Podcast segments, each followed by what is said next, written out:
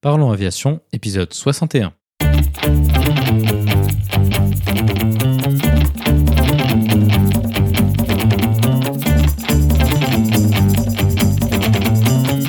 Parlons Aviation, le podcast où on parle de tout ce qui vole.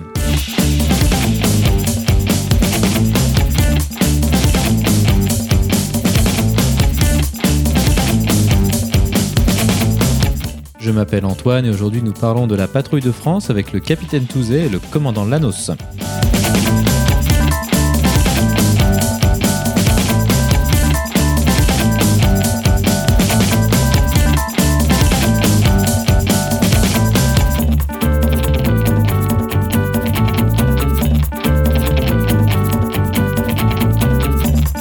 Nous proposerons également la vidéo de la semaine.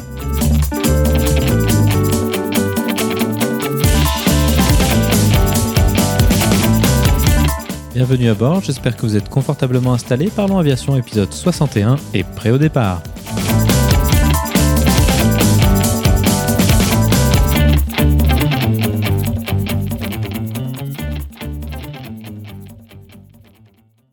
Bonjour et bienvenue dans le 61e épisode de ce podcast.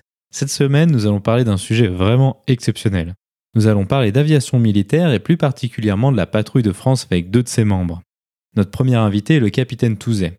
Le capitaine Touzet est entré dans l'armée de l'air par la voie élève officier du personnel navigant, mieux connu sous l'acronyme EOPN. Il a volé entre autres sur Mirage 2000 et sur Rafale. Cette saison, il tient le poste de pilote remplaçant au sein de la patrouille de France. Notre second invité est le commandant Lanos. Le commandant Lanos est entré dans l'armée de l'air par la voie école de l'air en poste prépa. Il a volé entre autres sur Mirage 2000 et sur Rafale. Cette saison, il tient le poste de leader de la patrouille de France. Nous parlerons avec eux de leur parcours dans l'armée de l'air et de leur progression en tant que pilote de chasse. Nous discuterons des divers avions qu'ils ont pilotés, des différents types de missions qu'ils ont effectuées avec. Nos deux invités nous expliqueront les particularités du pilotage dans le cadre d'une patrouille de démonstration, ainsi que l'entraînement nécessaire pour atteindre le niveau de performance requis. Ils nous partageront quelques anecdotes de leurs meilleurs souvenirs en tant que représentants de l'armée de l'air et des armées françaises. Comme d'habitude, vous trouverez plus d'informations sur les sujets évoqués pendant l'épisode dans la description. Vous la retrouverez à l'adresse parlonsaviation.com/61. Et maintenant, passons donc directement à notre discussion avec le capitaine Touzet et le commandant Lanos.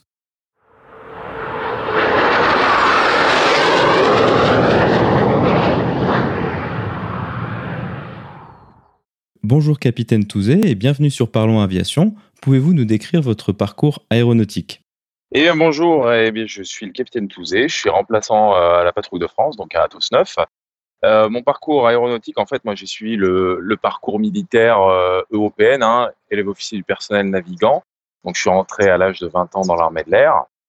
Et euh, ensuite, eh bien, j'ai suivi un cursus à peu près normal qui m'a amené euh, à devenir, euh, à obtenir mes ailes de euh, pilote de chasse.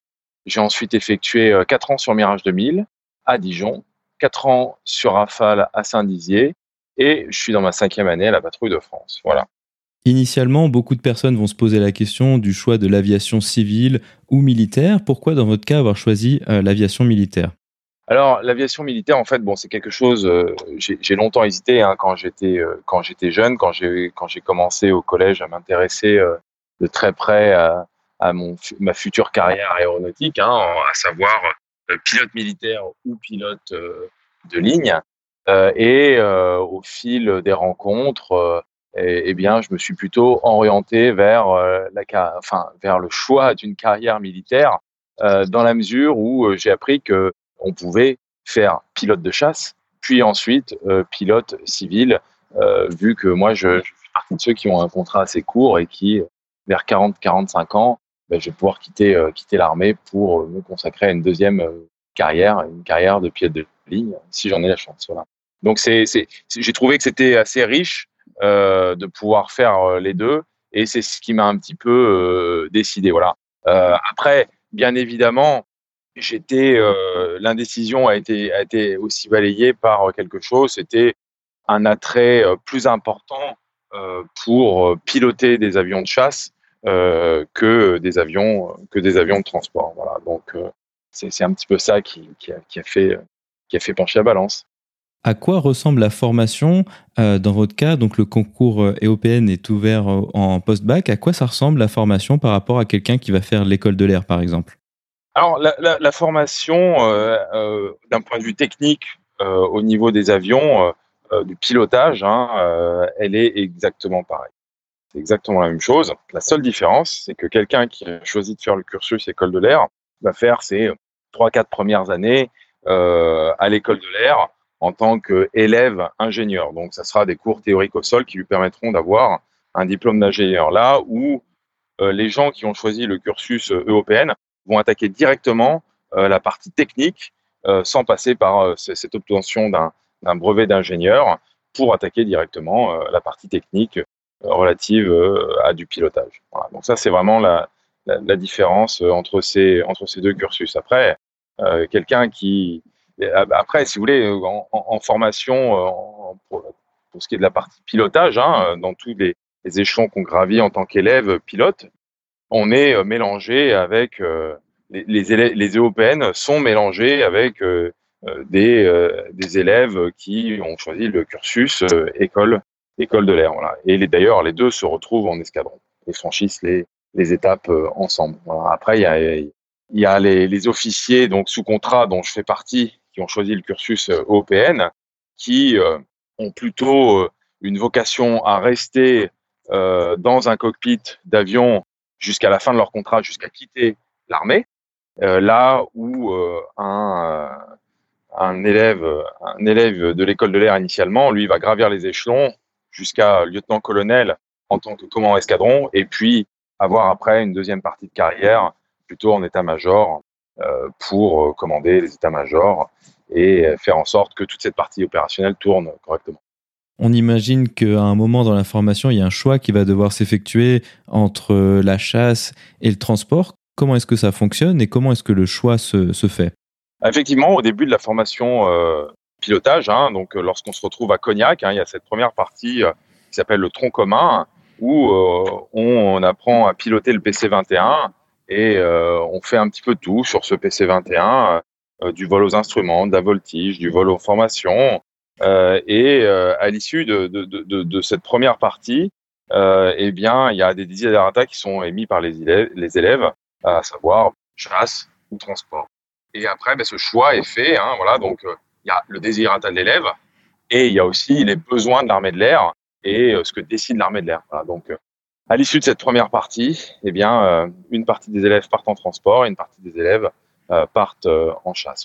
Tout ça, c'est aussi un peu lié aux, notes obtenues et au classement, bien sûr. Hein, si, si les besoins versus les desiderata sont, sont aussi triés en fonction du classement dans la promotion de l'élève. Donc vous, vous avez fait du Mirage 2000. Donc en venant du PC21, on imagine que ça fait une, grande, une grande marche à franchir. À quoi ressemble la formation spécifique au Mirage 2000, par exemple? Alors moi, j'ai pas fait de PC21. Le PC21, c'est une formation qui est toute récente, hein, qui, a, commencé euh, ces derniers mois. Euh, pour ce qui me concerne, euh, j'ai fait ma formation sur sur Epsilon, là où le PC21 est, a maintenant remplacé cet Epsilon. Voilà. Euh, mais, euh, mais voilà, effectivement, donc ça, ça, change pas, ça, change certaines choses, bien sûr, hein, mais, mais, mais le résultat est le même. Pour ce qui est euh, de la transition, elle se fait relativement doucement. Hein. Moi, ce que j'ai fait, c'est que donc j'ai commencé par Epsilon et ensuite je suis passé sur Alpha Jet et ensuite sur Mirage 2000. Cette, cette formation et cette transition, elle est très bien faite. Hein. Elle est très adaptée. C'est crescendo. Le niveau demandé est conséquent mais c'est crescendo et euh, surtout la formation est, très très bien faite dans la mesure où elle nous amène progressivement à un niveau demandé qui permet euh, d'arriver sur Mirage 2000 avec euh, les bases nécessaires. Voilà. Et après, pas non plus euh, sans faire un monde dans la mesure où quand on arrive sur Mirage 2000, eh bien, on apprend à faire des choses qui sont très basiques dans un, dans un premier temps. Hein. Les premiers vols sont consacrés à apprendre à piloter le Mirage 2000 de manière complètement basique, décoller, atterrir, euh, faire un petit peu de voltige, ce genre de choses, pour pouvoir attaquer euh, sur après sur des euh, sur des choses beaucoup plus complexes. Hein. Après, c'est sûr que quand on arrive en escadron sur Mirage 2000, euh, c'est là où ça devient vraiment complexe. C'est faire tout ce dont le Mirage de tout ce pourquoi le Mirage 2000 est employé, à savoir utiliser le système d'armes. Donc ça, ça, ça c'est vraiment la partie qui est complexe, mais, mais une fois de plus, elle est, elle, elle est très progressive. Hein. Chaque qualification ne s'obtient pas comme ça du jour au lendemain. Hein. C'est des formations qui à chaque fois durent un an. Hein, voilà, donc quand on arrive en escadron opérationnel sur Mirage 2000, jeune pilote, on est euh, pilote en instruction, ça dure un an. Ensuite, on passe pilote opérationnel, ça veut dire que l'on on peut être équipier euh, et partir à la guerre. Ensuite, on passe sous-chef de patrouille. Là encore, ça, ça dure une année hein, de, pilote opérationnel, juste en équipier pour pouvoir passer sous-chef de patrouille. Sous-chef de patrouille, c'est être leader de deux avions. Leader de deux avions, donc potentiellement on peut partir et leader une patrouille de deux avions en tant que sous-chef de patrouille, notamment euh, sur un, un théâtre d'opération extérieure. Et enfin, encore une année après, euh, voire un petit peu plus, euh, on a, on, on a l'opportunité de passer la qualification maximale, qui est la qualification de chef de patrouille, où là, on a les euh, capacités, du moins le Stempel, pour l'idée quatre avions ou plus. Le Mirage 2000, c'est une plateforme qui a de nombreux rôles, allant de, de la défense aérienne jusqu'au nucléaire. Quel est le type de mission auquel vous avez eu l'occasion de participer avec euh, cet avion? Alors, les, les missions, euh, moi, c'est vrai que j'étais euh, donc euh, à Dijon sur Mirage 2000 TR5, donc euh, sur euh, avion de défense aérienne. quand vous parlez de mission, j'imagine vous parlez de mission opérationnelle, donc les conflits, c'est correct? Euh, plus le, le, type de mission, donc par exemple de la défense aérienne, en quoi est-ce que c'est particulier par rapport à, à la mission des, des, forces aériennes stratégiques sur le, le nucléaire, par exemple, et, et, ce genre de choses, de ce que c'est faire l'avion et à quoi ça ressemble la préparation à ce genre de choses? Alors c'est complètement différent, c'est ça la particularité du Mirage 2000, c'est que le Mirage 2000, c'est un avion qui est monomission. Voilà. Chaque Mirage 2000 a sa mission euh, attribuée, donc un pilote de défense aérienne, euh, son quotidien n'est pas du tout la même chose euh, qu'un pilote de Mirage 2000N ou un pilote de Mirage 2000D. Euh, parce que la mission est complètement différente. Alors, euh, vous allez me dire, un Mirage 2000, ça reste un Mirage 2000 Oui, pour euh, décoller, atterrir, c'est le même avion, ça, il n'y a pas de, a pas de souci là-dessus. Par contre, l'emploi n'est pas du tout le même. La mission n'est pas du tout le même. L'armement n'est pas du tout le même. La manière dont on va euh, gérer une patrouille pour arriver à l'effet final recherché, qui est euh, d'effectuer une mission, soit de bombardement, soit de défense aérienne, ce n'est pas du tout la même chose. Donc, euh, vous prenez un chef de patrouille qui est sur Mirage 2000-5 et un chef de patrouille qui est sur Mirage 2000D. Eh bien, bon, je parlais du Mirage 2000N parce qu'il existait encore il n'y a pas si longtemps que ça, mais il n'existe plus aujourd'hui. Hein. Aujourd'hui, les deux seuls types de Mirage 2000 qui existent sont le Mirage 2000 défense aérienne, donc tiré 5 ou Mirage 2000 RDI, et le Mirage 2000D, un de défense aérienne et l'autre d'attaque au sol. Voilà, vous prenez deux pilotes à qualification équivalente dans les deux corps de spécialité. Euh, c'est sûr que l'un n'est pas capable de faire euh, la mission de l'autre. Voilà. Ensuite, vous avez dit que vous êtes passé sur le Rafale, qui est une machine qui est, euh, on peut dire au moins une bonne génération au-delà du Mirage 2000, et puis qui est aussi un avion qui est multi-rôle. Qu'est-ce que ça change au niveau de la formation et de l'utilisation de la plateforme? Alors, ça change énormément de choses. Euh, comme je vous l'ai dit, le Mirage 2000, c'est un, c'est un avion qui est monomission. Voilà. Le Rafale, c'est un avion qui est multimission. C'est-à-dire que moi, quand je suis passé sur Rafale, euh, ça a été une très grosse remise en question. Je suis arrivé sur Rafale, j'étais chef de patrouille et euh, je savais faire de la défense aérienne. Eh bien, il a fallu que j'apprenne à, alors déjà que je rapprenne l'avion parce que c'est une machine qui est moderne et donc qui demande une bonne dose de connaissances de pratique avant de maîtriser le, système. Et ensuite, il a fallu apprendre toutes les autres missions, vu que cet avion fait toutes les missions. Il est multi-rôle. Donc, il a fallu que j'apprenne à faire de l'attaque au sol, avec la multitude d'armements qu'il y a dessus, hein, du, de la bombe conventionnelle, euh, du euh, missile de croisière. Et il a fallu également euh, que j'apprenne à faire de la reconnaissance, euh, puisqu'il est équipé d'un pod de reconnaissance. Et enfin aussi apprendre à faire cette mission nucléaire. Hein, donc, puisque à Saint-Dizier, on a des escadrons de chasse qui sont des escadrons dépendants des forces aériennes stratégiques qui sont donc en mesure de délivrer euh, l'armement nucléaire. Donc ça, c'est une mission à part entière, voilà, qu'il faut apprendre. Donc voilà, ça fait, ça fait, euh, ça fait une grosse remise en question, ça fait une grosse dose de travail, euh, malgré, euh, malgré le fait qu'à l'époque, j'avais euh, en poche cette qualification maximale de chef de patrouille. Donc ça, c'était extrêmement intéressant, extrêmement enrichissant de pouvoir se remettre en question, de se rechallenger à nouveau pour pouvoir être dans l'avion de chasse le plus performant que l'on est actuellement dans, dans l'armée de l'air française. Maintenant, intéressons-nous à votre participation à la patrouille de France. Pourquoi avoir choisi de faire évoluer sa carrière vers la patrouille de France? Qu'est-ce qui vous a tiré vers ce type de vol acrobatique? Déjà, euh, voilà, moi, moi ce qu'il faut bien voir, hein, c'est que euh, chaque étape pour moi a été la réalisation d'un rêve. Hein.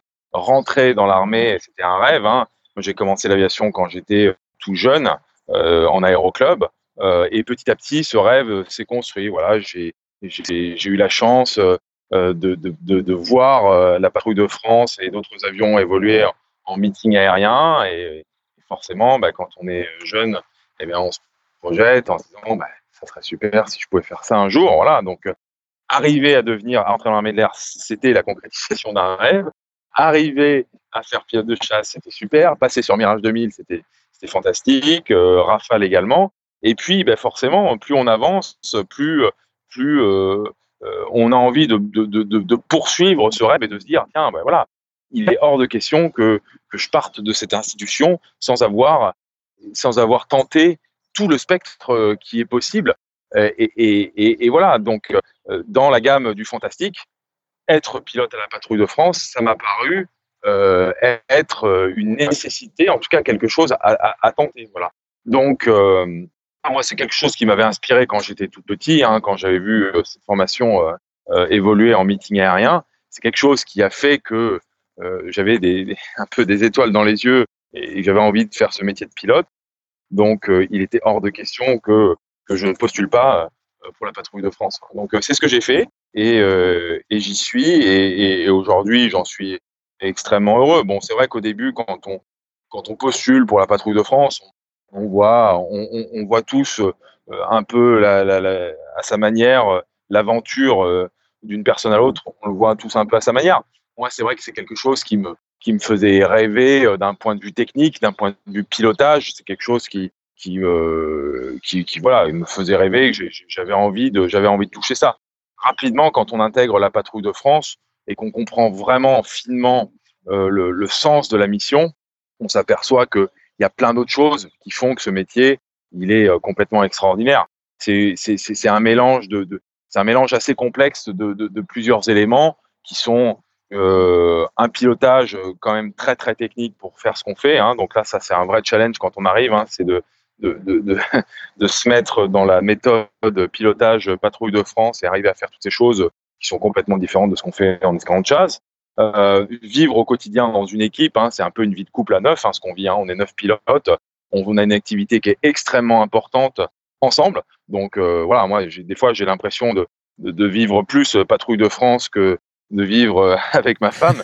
C'est une expression, mais, mais, mais, mais, mais, mais, malgré tout, c'est ça. Donc ça, c'est l'expérience humaine. Elle est très complexe, très enrichissante et, elle donne énormément de bonheur. Et puis, euh, il y a cette mission hein, qui, est, particulière, qui est euh, la mission d'ambassadeur, ambassadeur des ailes françaises à l'étranger lorsque l'on va à l'étranger, euh, ambassadeur des armées lorsque l'on est en France, le lien armée-nation avec le public que l'on rencontre après les démonstrations, euh, toute cette jeunesse que l'on rencontre, euh, qui ne demande qu'à être euh, inspirée lorsqu'elle voit ces couleurs bleu, blanc, rouge dans le ciel. voilà, donc ça, c'est une mission à part entière. c'est une mission qui, est extrêmement importante et qui, a un vrai sens. Voilà, hein. donc ça, c'est difficile de le palper quand on n'est pas la patrouille de France. Une fois qu'on y est, on y goûte et, et c'est extrêmement, extrêmement intéressant et enrichissant. Question qui a été suggérée par un auditeur, euh, Adrien. Qu'est-ce que ça fait de voler pour la première fois une démonstration avec euh, la patrouille de France Qu'est-ce qu'on se ressent à ce moment-là, surtout quand ça a été un rêve depuis aussi longtemps que dans votre cas, par exemple? Bah, énormément d'émotions, énormément d'émotions et de fierté euh, pour la bonne et simple raison que les six premiers mois d'un pilote à la patrouille de France, lorsque l'on arrive jeune pilote à la patrouille de France, six, six, les six premiers mois sont quand même très difficiles. Hein. Il faut pas se, il faut pas se, voiler la face là-dessus. Hein c'est euh, six mois euh, de remise en question intense. Pourquoi? Parce que le, pilotage, euh, cette nouvelle vie en équipe, ce sont des choses qui sont, qui sont méconnues de notre passé de pilote en escadron de, combat opérationnel. Voilà, donc ces six mois qui sont difficiles, il y a des nuits blanches, il y a des doutes, voilà, il y a, y, a, y a plein de choses comme ça. Mais quand on commence les meetings, eh ben, c'est quand même, c'est quand même quelque chose de très fort et qui pour le coup, chez moi, a généré énormément de fierté et d'émotion. Pourquoi? Parce que ça a été les six mois qui, sont passés ont été durs, ont été très durs. Voilà. Donc faire cette première démo, première démonstration euh, face euh, face au public, euh, c'est un peu, c'est l'aboutissement et la récompense de six mois de travail très intense. Quelle a été votre progression au sein de la patrouille? Quelles ont été les différentes spécificités des rôles que vous avez eus au sein de la patrouille de France? Alors, j'ai, euh, moi, je suis en cinquième année. Hein, c'est un petit peu particulier. Normalement, on fait pas aussi longtemps dans la patrouille, mais euh, en 2017, on a gelé l'équipe, c'est-à-dire que tout le monde est resté à sa position pour que l'on puisse effectuer euh, un départ en tournée aux États-Unis en, mars 2017. Voilà. Donc moi, en fait, je suis rentré à la patrouille de France en 2016. J'ai fait ma première année en tant qu'intérieur gauche, numéro 3, et j'ai redoublé, entre guillemets, comme tous mes collègues de l'époque, à mon poste pour faire une deuxième année d'intérieur gauche euh, pour que l'on puisse euh, effectuer cette, euh, ce, départ aux États-Unis. Voilà. Ce poste d'intérieur gauche, c'est un, un, poste qui est délicat dans la mesure, comme comme l'intérieur droit du reste, hein, dans la mesure où on exige de nous une, une, une tenue de place très stricte et une stabilité extrêmement rigoureuse dans la patrouille, puisque les gens euh, d'à côté, donc que ce soit les extérieurs ou les solos, vont tenir notre place sur nous. C'est une méthode euh, particulière de pilotage et c'est un, une finesse de pilotage à trouver qui ne, qui ne vient pas instantanément, qui vient avec beaucoup de pratique et beaucoup de, beaucoup de travail. Donc voilà un petit peu la particularité de ce travail. Ensuite, euh, j'ai eu la chance, euh, donc en 2018, euh, de passer second solo. Les solos, ben, ce sont ces avions que l'on voit qui se croisent euh, face au public. Euh, donc ça, c'était une autre partie, comment dire, technique extrêmement intéressante, hein, puisque c'est une, c'est une épreuve de confiance. On a des avions qui se croisent assez proches, avec une technique assez particulière. Ça, c'est, c'est, c'est dans, dans, la, on va dire que dans le, dans le panel euh, de, de, pilotage, euh, c'est, c'est, c'est vraiment une expérience qui est super à, à, vivre. Ensuite, l'année suivante, donc en 2019, l'année dernière, euh, je suis passé donc premier solo. Euh, donc là, c'était euh, euh, c'était vraiment un poste, une année extraordinaire dans la mesure où c'est un poste également de cadre au sein de l'équipe. C'est-à-dire que on est un petit peu le bras droit du leader en vol et au sol pour tout ce qui est construction de la nouvelle démonstration, construction du planning, et puis bras droit du leader en vol, parce qu'il il, s'appuie un petit peu sur son premier solo en vol pour prendre les décisions, l'idée la patrouille et euh, faire euh, et, réaliser la mission. Et euh, la suite logique des choses m'a amené cette année à, être remplaçant donc depuis trois mois maintenant. Et donc c'est pareil, hein, c'est un aspect de la mission qui est extrêmement intéressant. En tout cas, aujourd'hui, c'est vrai que je m'entraîne à remplacer chacun des postes, sauf celui du leader. Donc voilà, tous les jours, je, je, je, je change de poste et je m'entraîne à, je m'entraîne à piloter, euh, à, remplacer euh, un des équipiers de la patrouille euh, si celui-ci a un souci. Ça peut être un souci médical, ça peut être un empêchement familial. Voilà, ce sont des choses qui arrivent hein, parfois en cours de saison. Une naissance, par exemple, qui fait qu'un pilote ne peut pas être présent sur un meeting. Bon, ben, le remplaçant joue son rôle à ce moment-là. Donc voilà, il faut, être prêt et c'est pas évident hein, parce que il faut être prêt techniquement, il faut être capable de, de connaître chacun des postes. Et donc, euh, c'est un aspect d'un point de vue euh, pilotage qui est, euh, qui, est, qui, est, qui est très intéressant. Et puis, et puis, vu que ce poste fait que euh, le pilote qui occupe le poste de remplaçant est le plus ancien de la patrouille, le remplaçant a également un rôle de coach, entre guillemets, de la patrouille. Voilà. Donc ça, c'est pareil, c'est un aspect qui est, qui est vraiment très prenant. On peut conclure euh, peut-être sur la question, sur une question par rapport au voyage aux États-Unis que vous avez euh, mentionné. Qu'est-ce que ça fait d'aller euh, traverser un océan et faire des représentations aux États-Unis où ils sont plutôt habitués à voir les Blue Angels et les Thunderbirds?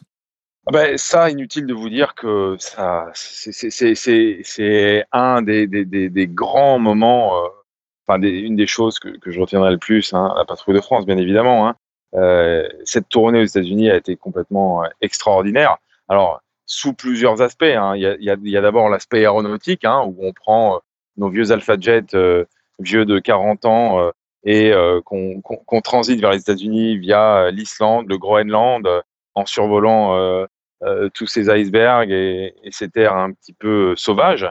Donc ça, ça a été un grand moment aéronautique. Ensuite, il y a eu bah, la fierté et cette fierté patriotique hein, de d'emmener de, une partie de la France et d'emmener ce plus grand drapeau français au-dessus des États-Unis. Bon, voilà, hein, je pense qu'on a tous ressenti la même chose, hein, mais en tout cas, on était extrêmement fiers d'amener une petite partie de la France aux États-Unis euh, et de montrer euh, et de montrer un petit peu notre savoir-faire, euh, qui est le savoir-faire des armées françaises, tout simplement.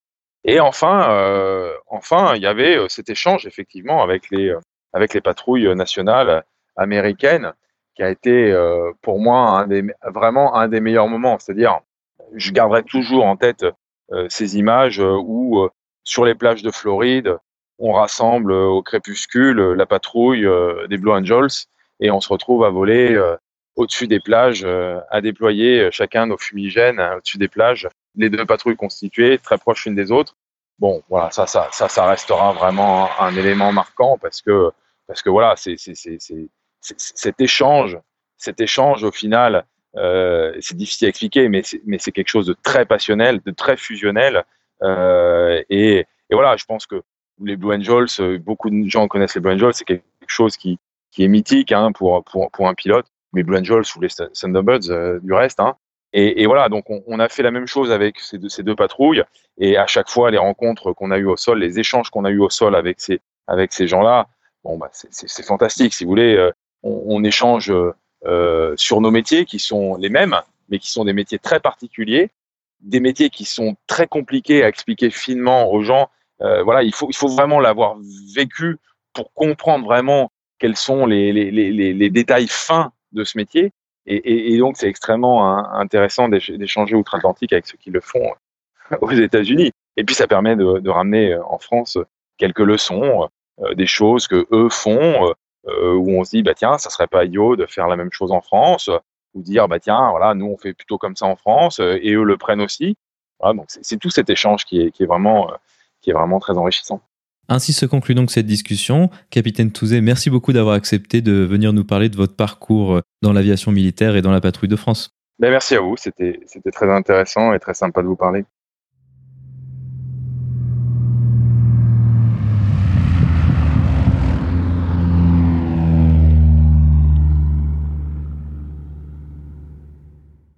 Bonjour commandant Lanos, pouvez-vous nous décrire votre parcours aéronautique? Eh bien oui, donc bonjour, euh, bonjour à tous. Euh, ben, moi j'ai une carrière de, de, pilote de chasse tout à fait standard. Hein. J'ai commencé, euh, j'ai intégré l'école de l'air en 2004. Euh, j'ai suivi un cursus standard d'élève pilote pour être breveté chasse en 2009. Suite un an plus tard, à l'issue de l'ETO CASO, j'étais affecté au 2-5 de France sur Mirage 2000C. J'ai passé trois ans et demi, je suis passé sous chef de patrouille là-bas. Et j'ai eu euh, l'opportunité et la chance d'être muté sur Rafale monoplace à Saint-Dizier donc, je suis parti fin 2013 euh, sur Rafale, où j'ai passé quatre ans. J'ai fait deux ans à Saint-Dizier, euh, où je suis passé chef de patrouille.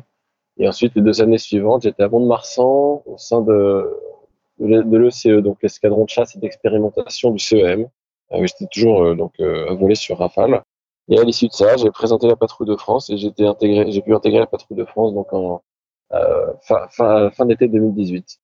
Voilà, en, en, en privé, j'ai une très faible expérience. Hein, c'est mon, mon papa qui m'a emmené en vol euh, en aéroclub quand j'étais petit, mais euh, à part ça, j'ai passé aucune qualif euh, de mon côté dans le privé. J'attendais d'être, voilà, d'avoir la formation militaire.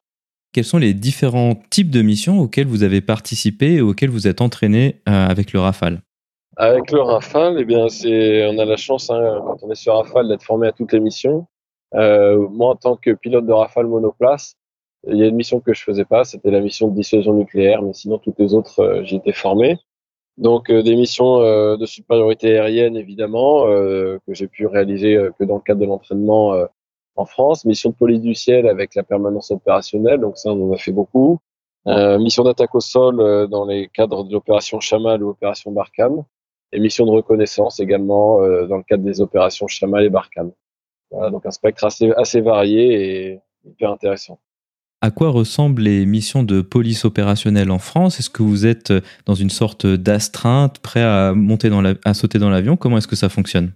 Alors c'est exactement ça. Donc ça s'appelle la permanence opérationnelle, hein, la PO. Il y a deux régimes d'alerte. Hein. Il y a un régime un peu lâche, euh, on peut se faire permettre d'être en tenue de sport. Voilà, donc c'est une alerte à 15 minutes. Et sinon, il y a une alerte à 7 minutes. Où là, quand on est le pilote d'alerte à 7 minutes, il faut être euh, équipé euh, en combi de vol et en anti-G et être prêt euh, à sauter dans l'avion au coup de klaxon. Les mécanos, c'est pareil, ils sont prêts, ils ont le même régime d'astreinte, donc on est en bout de piste hein, dans des dans des bâtiments avec les avions qui sont prêts à être mis en route au bout d'un couloir là. et voilà, donc il faut être prêt. Faut pas y penser tout le temps, sinon les journées sont invivables. Mais il faut néanmoins, il faut dès que le klaxon retentit, il faut il faut se mobiliser, se concentrer, hein, parce que la mission commence euh, sans, sans tour de chauffe. Quel est le type de d'intervention ou de mission pour lequel vous êtes appelé euh, de manière régulière sur ce, sur ce type de, de mission? Alors, les manières, de manière régulière, hein, c'est très souvent des avions euh, qui, dont le contrôle a perdu tout contact radio. Et en fait, bah, les rassembler et les rassembler se montrer au poste de pilotage en les appelant sur la fréquence garde, ça permet très très très très souvent de faire revenir euh, sur la bonne fréquence euh, l'équipage euh, un peu qui est un peu perdu dans son avion. Mais néanmoins, on est obligé de faire ça puisque voilà une, une perte de communication radio avec un avion de ligne, hein, on sait que ça peut être tragique et surtout ça peut être le reflet d'une situation tragique dans un avion. Donc, avec ce qui s'est passé dans les dix dernières années, on est obligé quand même de faire ce genre d'opération. on peut aussi, ça c'est un peu plus rare, mais il y en a quand même de temps en temps, hein, aller aider des avions qui sont en panne et c'est souvent, parfois dans ces cas-là, euh, des avions de tourisme qui sont perdus, par exemple, qui sont perdus ou en panne et qui peuvent plus, par leurs propres moyens, rentrer à leur terrain de, à leur terrain d'appartenance ou se dérouter sur un terrain de secours. Et dans ces cas-là, euh, il y a euh, la permanence opérationnelle rassemble ces avions et les guide et les guide pour se dérouter sur le terrain le plus approprié. Donc ça, c'est quand même des. Alors moi, j'ai pas eu la chance entre guillemets de, d'assister quand même de manière réelle un avion, un petit avion en panne, mais ça a été fait euh, il y a quelques années, il y a, deux ans je crois, par un, avion de l'école de chasse. Et euh, une mission très assez compliquée parce que la météo était vraiment pas facile. Et euh, au bilan, c'est qu'ils ont réussi à faire poser le petit coucou sur un terrain approprié. Donc là, quand la mission elle est bien faite comme ça, c'est évidemment hyper, hyper gratifiant. Le sujet qui va nous intéresser en plus large partie aujourd'hui, c'est votre participation à la patrouille de France. Pourquoi avoir souhaité, vous, intégrer la, patrouille de France? Alors, il y a évidemment différentes raisons euh, qui poussent un pilote de chasse à, se présenter à la patrouille de France. La première, c'est d'avoir envie, enfin moi en tout cas j'ai eu envie de, de représenter les gens avec qui j'avais travaillé, avec qui j'ai volé en escadron pendant dix ans, euh, et après évidemment sur un, spectre plus large, l'armée de l'air. La première mission à la patrouille de France, c'est bien ça, hein, c'est représenter l'armée de l'air et euh, nos escadrons de chasse, puisque nous sommes tous issus des escadrons de chasse. Et après, euh, et voilà. Donc moi, ça prenait un sens évidemment hyper important, puisque j'ai rencontré des gens fabuleux euh, dans tous les escadrons que j'ai pu servir durant ma carrière. Et pour moi, devenir le porte-parole pendant pendant deux ans de tous ces gens-là, c'est quelque chose qui me tient vraiment à cœur. en plus de ça, évidemment, le le défi technique de pilotage et à la patrouille de France est une expérience qui est unique, puisque la manière de faire que nous avons ici, et euh, est différente de ce qui se fait dans les escadrons euh, standards en, en, dans l'aviation française. Euh, donc du coup, ça c'est un défi, mais qui, qui est assez personnel, hein, de, de, vouloir relever ce défi technique. Ce, en fait, voilà, c'est, cette, ce défi technique et cette mission de représentation, qui est quand même une mission qui est exigeante et pas facile, c'est une mission qui se fait vraiment en équipe. Et ça, c'est quelque chose de vraiment d'extraordinaire. Hein. La chance qu'on a, euh, je pense, quand on est dans l'armée de l'air et surtout en escadron de chasse, c'est de vivre des choses aéronautiques évidemment, mais des choses qu'on vit à plusieurs. Et à la PAF, à la Patrouille de France, c'est quelque chose qui est vraiment euh, sublimé parce qu'on est vraiment tout le temps, tous les neuf pilotes, à faire des choses pas faciles euh, toute l'année, enfin tout l'hiver, tout l'été, toujours ensemble. Donc l'esprit de groupe est hyper fort. Et ça, euh, je trouve que c'est la plus belle des, c'est le, c'est le plus beau des aspects. À quoi ressemble l'entraînement de la Patrouille de France à combien de temps est-ce que vous mettez à mettre en place une démonstration avec des nouveaux membres pour être prêt pour la saison des meetings? Alors c'est une, ça c'est un petit rituel qui se, qui se répète chaque année puisque chaque année il y a trois nouveaux pilotes qui rentrent. Et donc euh, du 15 octobre au, à début mai c'est la période d'entraînement hivernal. Donc pendant toute cette période-là, on a un rythme d'entraînement qui est assez qui est assez élevé puisque par jour, on effectue deux séances de sport et deux vols d'entraînement. Et on fait ça tous les jours de la semaine. Euh, donc voilà, ça fait euh, entre 150 et 180 vols hein, avec euh, la météo parfois hein, qui nous empêche de faire nos deux tours, etc. Mais du coup, il y a entre 150 et 180 vols d'entraînement pour être pour être prêt début mai à commencer la saison des meetings. Après, que ce soit début de saison ou fin de saison, il est évident qu'en fin de saison, nous aurons plus d'aisance dans notre dans notre pilotage et dans notre démo mais il faut être vigilant. C'est une démo à la PAF, c'est jamais gagné. Euh, même si vous faites le même site, la même démo, genre une démo beau temps le matin et l'après-midi sur le même site, eh bien vous aurez un gradient de vent qui aura changé, une température qui aura été modifiée, etc., euh, etc. Donc presque finalement aucun vol ne se ressemble, même si du sol on peut se dire que c'est tout le temps le même programme. Dans les avions, c'est un combat permanent, donc on est vigilant. même si l'aisance vient au cours de saison, on reste vigilant au cours d'un vol. Vous avez évoqué les différents programmes de démonstration que vous préparez, donc avec notamment le programme Botan. Combien de programmes est-ce que vous préparez et sur quels critères est-ce que vous décidez lequel vous allez euh, faire un, jour donné? Oui, bah, c'est assez simple. Hein. on garde des choses assez basiques, puisque quand on choisit de faire un programme, il faut le faire sans faute. Donc, nous avons trois programmes un programme temps, un programme intermédiaire et un programme mauvais temps ce qui va nous faire choisir quel type de programme nous allons voler pour une démo, c'est euh, le plafond, le plafond qu'il y a sur le site euh, de la démonstration. Et c'est assez simple à, comprendre. Si on a l'espace, euh, si on a un plafond suffisant qui permet de faire une boucle pure, donc de la 3D pure, on va faire le programme beau temps. Si jamais on a, il nous il manque un petit peu, on va commencer à aplatir cette, ce programme beau temps, c'est-à-dire qu'on va faire de l'intermédiaire. Donc au lieu de faire une boucle pure, on fera de la boucle oblique. Et ensuite de ça, si on n'a toujours pas, si on n'a vraiment aucun développement vertical possible, on fera un ruban en mauvais temps qui s'apparente à un vol en deux dimensions. Donc, la manière de faire, c'est de préparer un programme beau temps et ensuite d'en décliner la version intermédiaire et, la version mauvais temps. Mais de base, on prévoit le beau temps. C'est ça le socle de travail, le socle de réflexion, c'est quel est notre programme beau temps pour 2020. Deux questions qui ont été proposées par un auditeur, Pascal. Comment se déroule la préparation d'un meeting aérien en particulier? Vous avez dit que en fonction des sites, ça pouvait être un petit peu différent. Et combien de temps en avance est-ce que vous venez afin de repérer le lieu et ses spécificités? Alors on a toujours un vol, euh, on a toujours une partie de vol ou un vol dédié pour découvrir un site avant de faire la démo officielle, puisque comme vous disais, hein, euh, aucun vol ne se ressemble à la patrouille et surtout quand on change de site, euh, les effets de site, les reliefs, les météos particulières, ça c'est des choses à prendre en compte qui sont évidemment importantes. Et donc, on a souvent la, à J-1 euh, une démo, une démo d'entraînement. Donc, euh, c'est un vol qu'on fait euh, où il n'y a pas de public, où on se permet de, de s'arrêter pendant le ruban, de le reprendre, de retravailler des choses compliquées.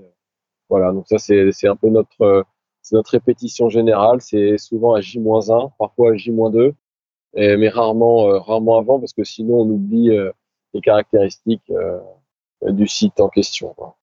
Autre question de, l'auditeur euh, Pascal.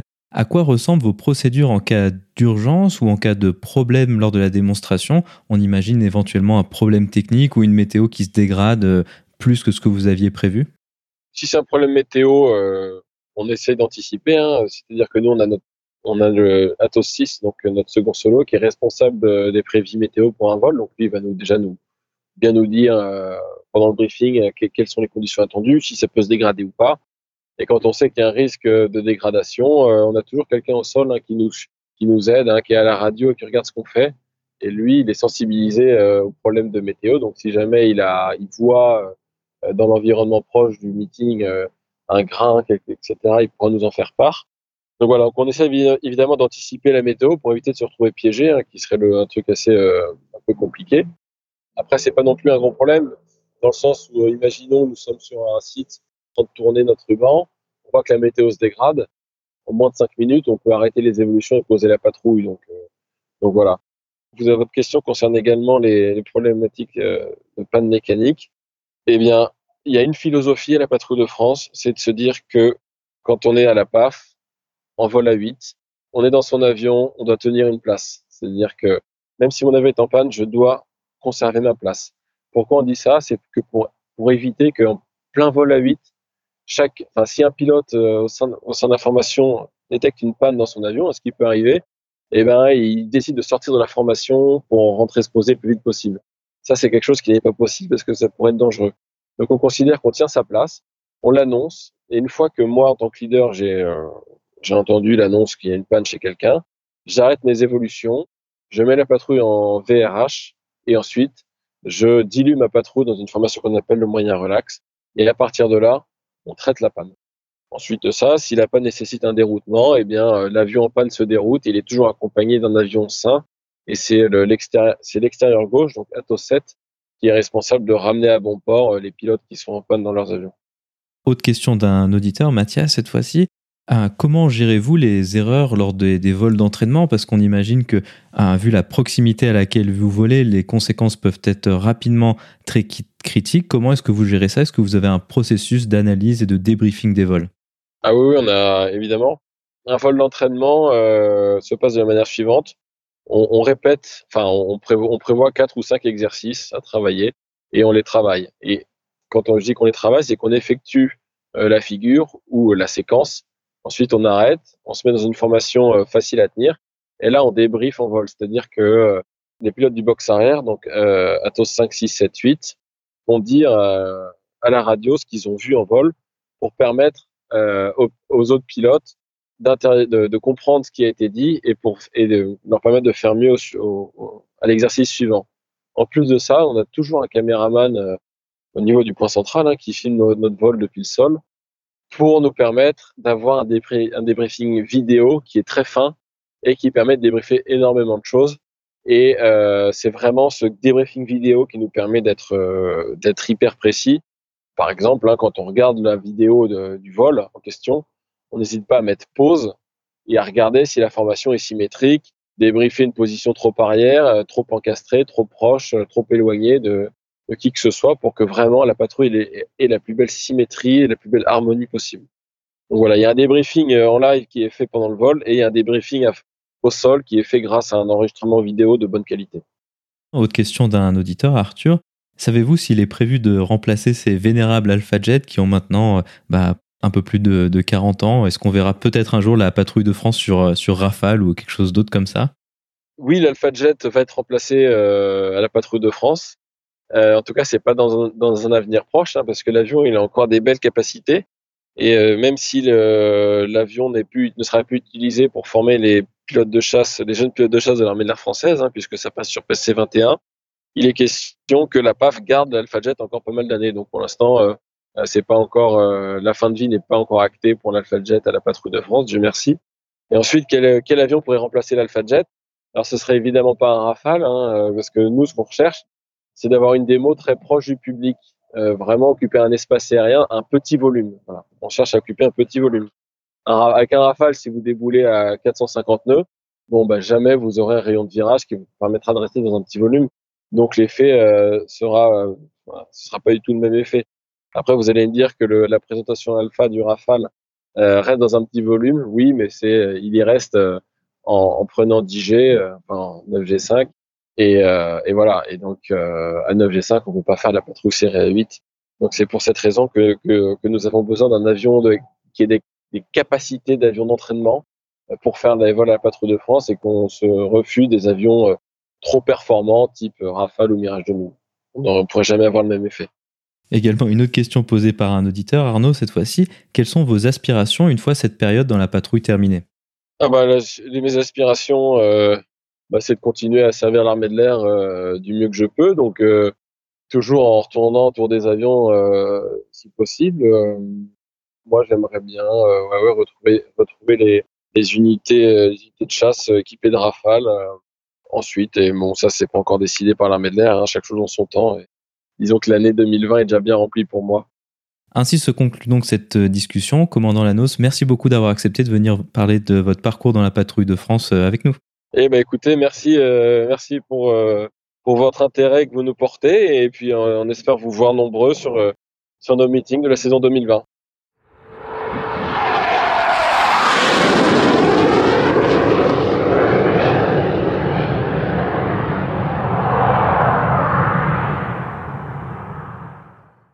La vidéo de la semaine est un reportage tourné par la chaîne C8 racontant le déroulement du voyage de la patrouille de France aux États-Unis.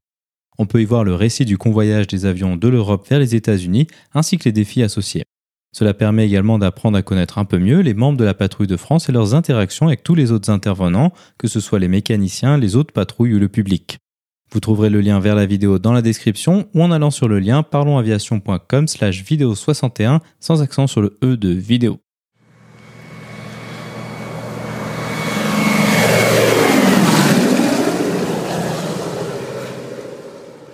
Ainsi se conclut donc le 61e épisode de ce podcast. J'espère qu'il vous a plu et je vous invite à vous abonner sur votre application de podcast favori. Également, n'hésitez pas à laisser un avis 5 étoiles sur iTunes, ce qui permettra à d'autres personnes de découvrir ce podcast. Je tiens à remercier le capitaine Touzet et le commandant Lanos d'avoir accepté de nous donner un peu de leur temps pour nous parler de la patrouille de France. Je tiens également à remercier le capitaine Rieu Imagine d'avoir rendu possible ces interviews et Alexandre de nous avoir mis en contact. La description de cet épisode est disponible sur notre site web parlonsaviation.com/61. Si vous avez des questions, des remarques ou des suggestions, n'hésitez pas à nous contacter sur contact@parlonsaviation.com.